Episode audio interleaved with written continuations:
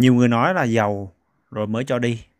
Vâng, vậy thì thực sự là giàu rồi thì có cho đi hay không?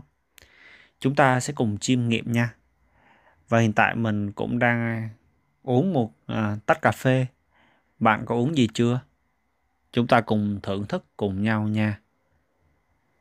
Ok. Bây giờ phân tích cho thật kỹ về cái việc cho đi. Nội tâm con người á sẽ quen cái việc cho đi như thế nào?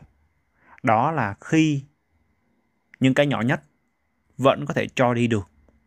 Ví dụ, nói về con số, nếu đã quen cho đi 10% đối với một cái tài sản là 10 triệu đồng mỗi tháng nhận được thì khi à, cứ tuần tự tuần tự từng bước từng bước như thế khi tài sản nó nhân lên cho đến khi một triệu đô thì con người đó đơn giản cho đi à, 10% của một triệu đô.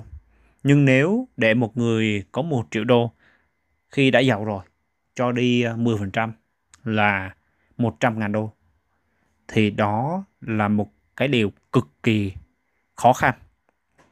Và quay tiếp, đó là cái góc nhìn chúng ta có thể nói là logic và khoa học nhất là như vậy còn ở đây thêm một góc nhìn về về năng lượng. Một người đã quen có một cái năng lượng hào phóng trong bản thân. Tức là khi chưa là ai, chưa là gì hết. Tức là một cái câu nói duy rất là thích là xác định là mình không là ai để mình đơn giản bắt đầu bất kỳ điều gì. Thì sao? Cái tâm thái đó rất là mạnh mẽ để có thể đơn giản hào phóng. Đưa những cái điều hay ho ra ra bên ngoài.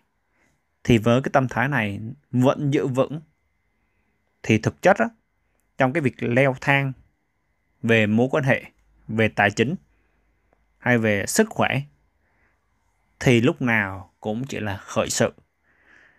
Và lúc nào cũng hoàn toàn cho đi cho đi và cho đi. Vậy thì sao? Vậy thì căn nguyên, nếu nói về góc độ đạo lý, chúng ta hiểu rằng nếu một người, họ muốn nhận một điều gì đó, cả việc đầu tư cũng vậy, muốn có một cái lợi nhuận thật lớn, thì việc đầu tiên là gì? Là phải bỏ tiền ra, là phải cho đi lúc ban đầu ồ với ba góc nhìn đó. Ủa? Vậy là nếu thuận theo tự nhiên và thuận theo dòng chảy dòng chảy của của những con suối đổ ra sông, thuận theo điều đó, thì đơn giản nhất là bắt đầu cho đi ngay từ bây giờ. Nếu đã giàu rồi thì vẫn hoàn toàn có thể cho đi được còn nếu chưa giàu thì sao? Duy có một cái câu này rất hay dành cho anh chị. Đó là thời điểm trồng rừng tốt nhất á, là cách đây 50 năm. Còn cái thời điểm cũng tốt không kém luôn thậm chí rất tốt luôn là trồng rừng ngay từ bây giờ. Vậy thì bắt đầu cho đi ngay từ bây giờ. Nó mới hợp hợp cái nguyên lý thuận cái chiều. Thuận chiều và đi thuận chiều bao giờ cũng đơn giản. Đơn giản hơn rất là nhiều. Bởi vì có cái sự đồng thuận của nhiều yếu tố có sự ủng, ủng hộ của nhiều yếu tố. Ủng hộ từ con người ủng hộ từ công việc ủng hộ từ những những cái quy luật của tự nhiên khoa học tín ngưỡng hay đạo lý đều thuận chiều hết. Thì có phải cái việc đó làm thôi, nói về khoa học thôi. Xác suất nó cao không? Nói về đạo lý không? Nó thuận đạo lý không? Nói về tín ngưỡng đi. Thì năng lượng nó có phù hợp không? Đúng không? Rất phù hợp. Thì làm vô cùng đơn giản. Tức là cho đi ngay từ bây giờ. Và rất biết ơn bạn đã theo dõi đến đây.